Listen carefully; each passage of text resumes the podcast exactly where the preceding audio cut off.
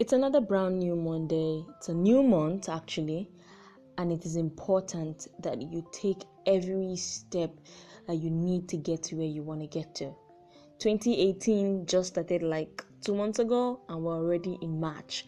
First quarter is almost over, so you have to put in everything that you want to put in and um, get the result that you want. For me, I've been a little bit more into my blog.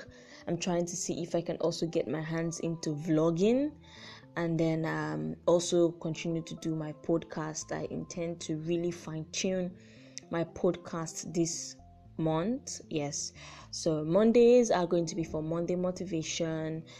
I'm going to have Poetic Wednesday as usual, and then I'm going to have Rundown Friday. Yeah, it used to be Saturday, but I'm going to make it Rundown Friday.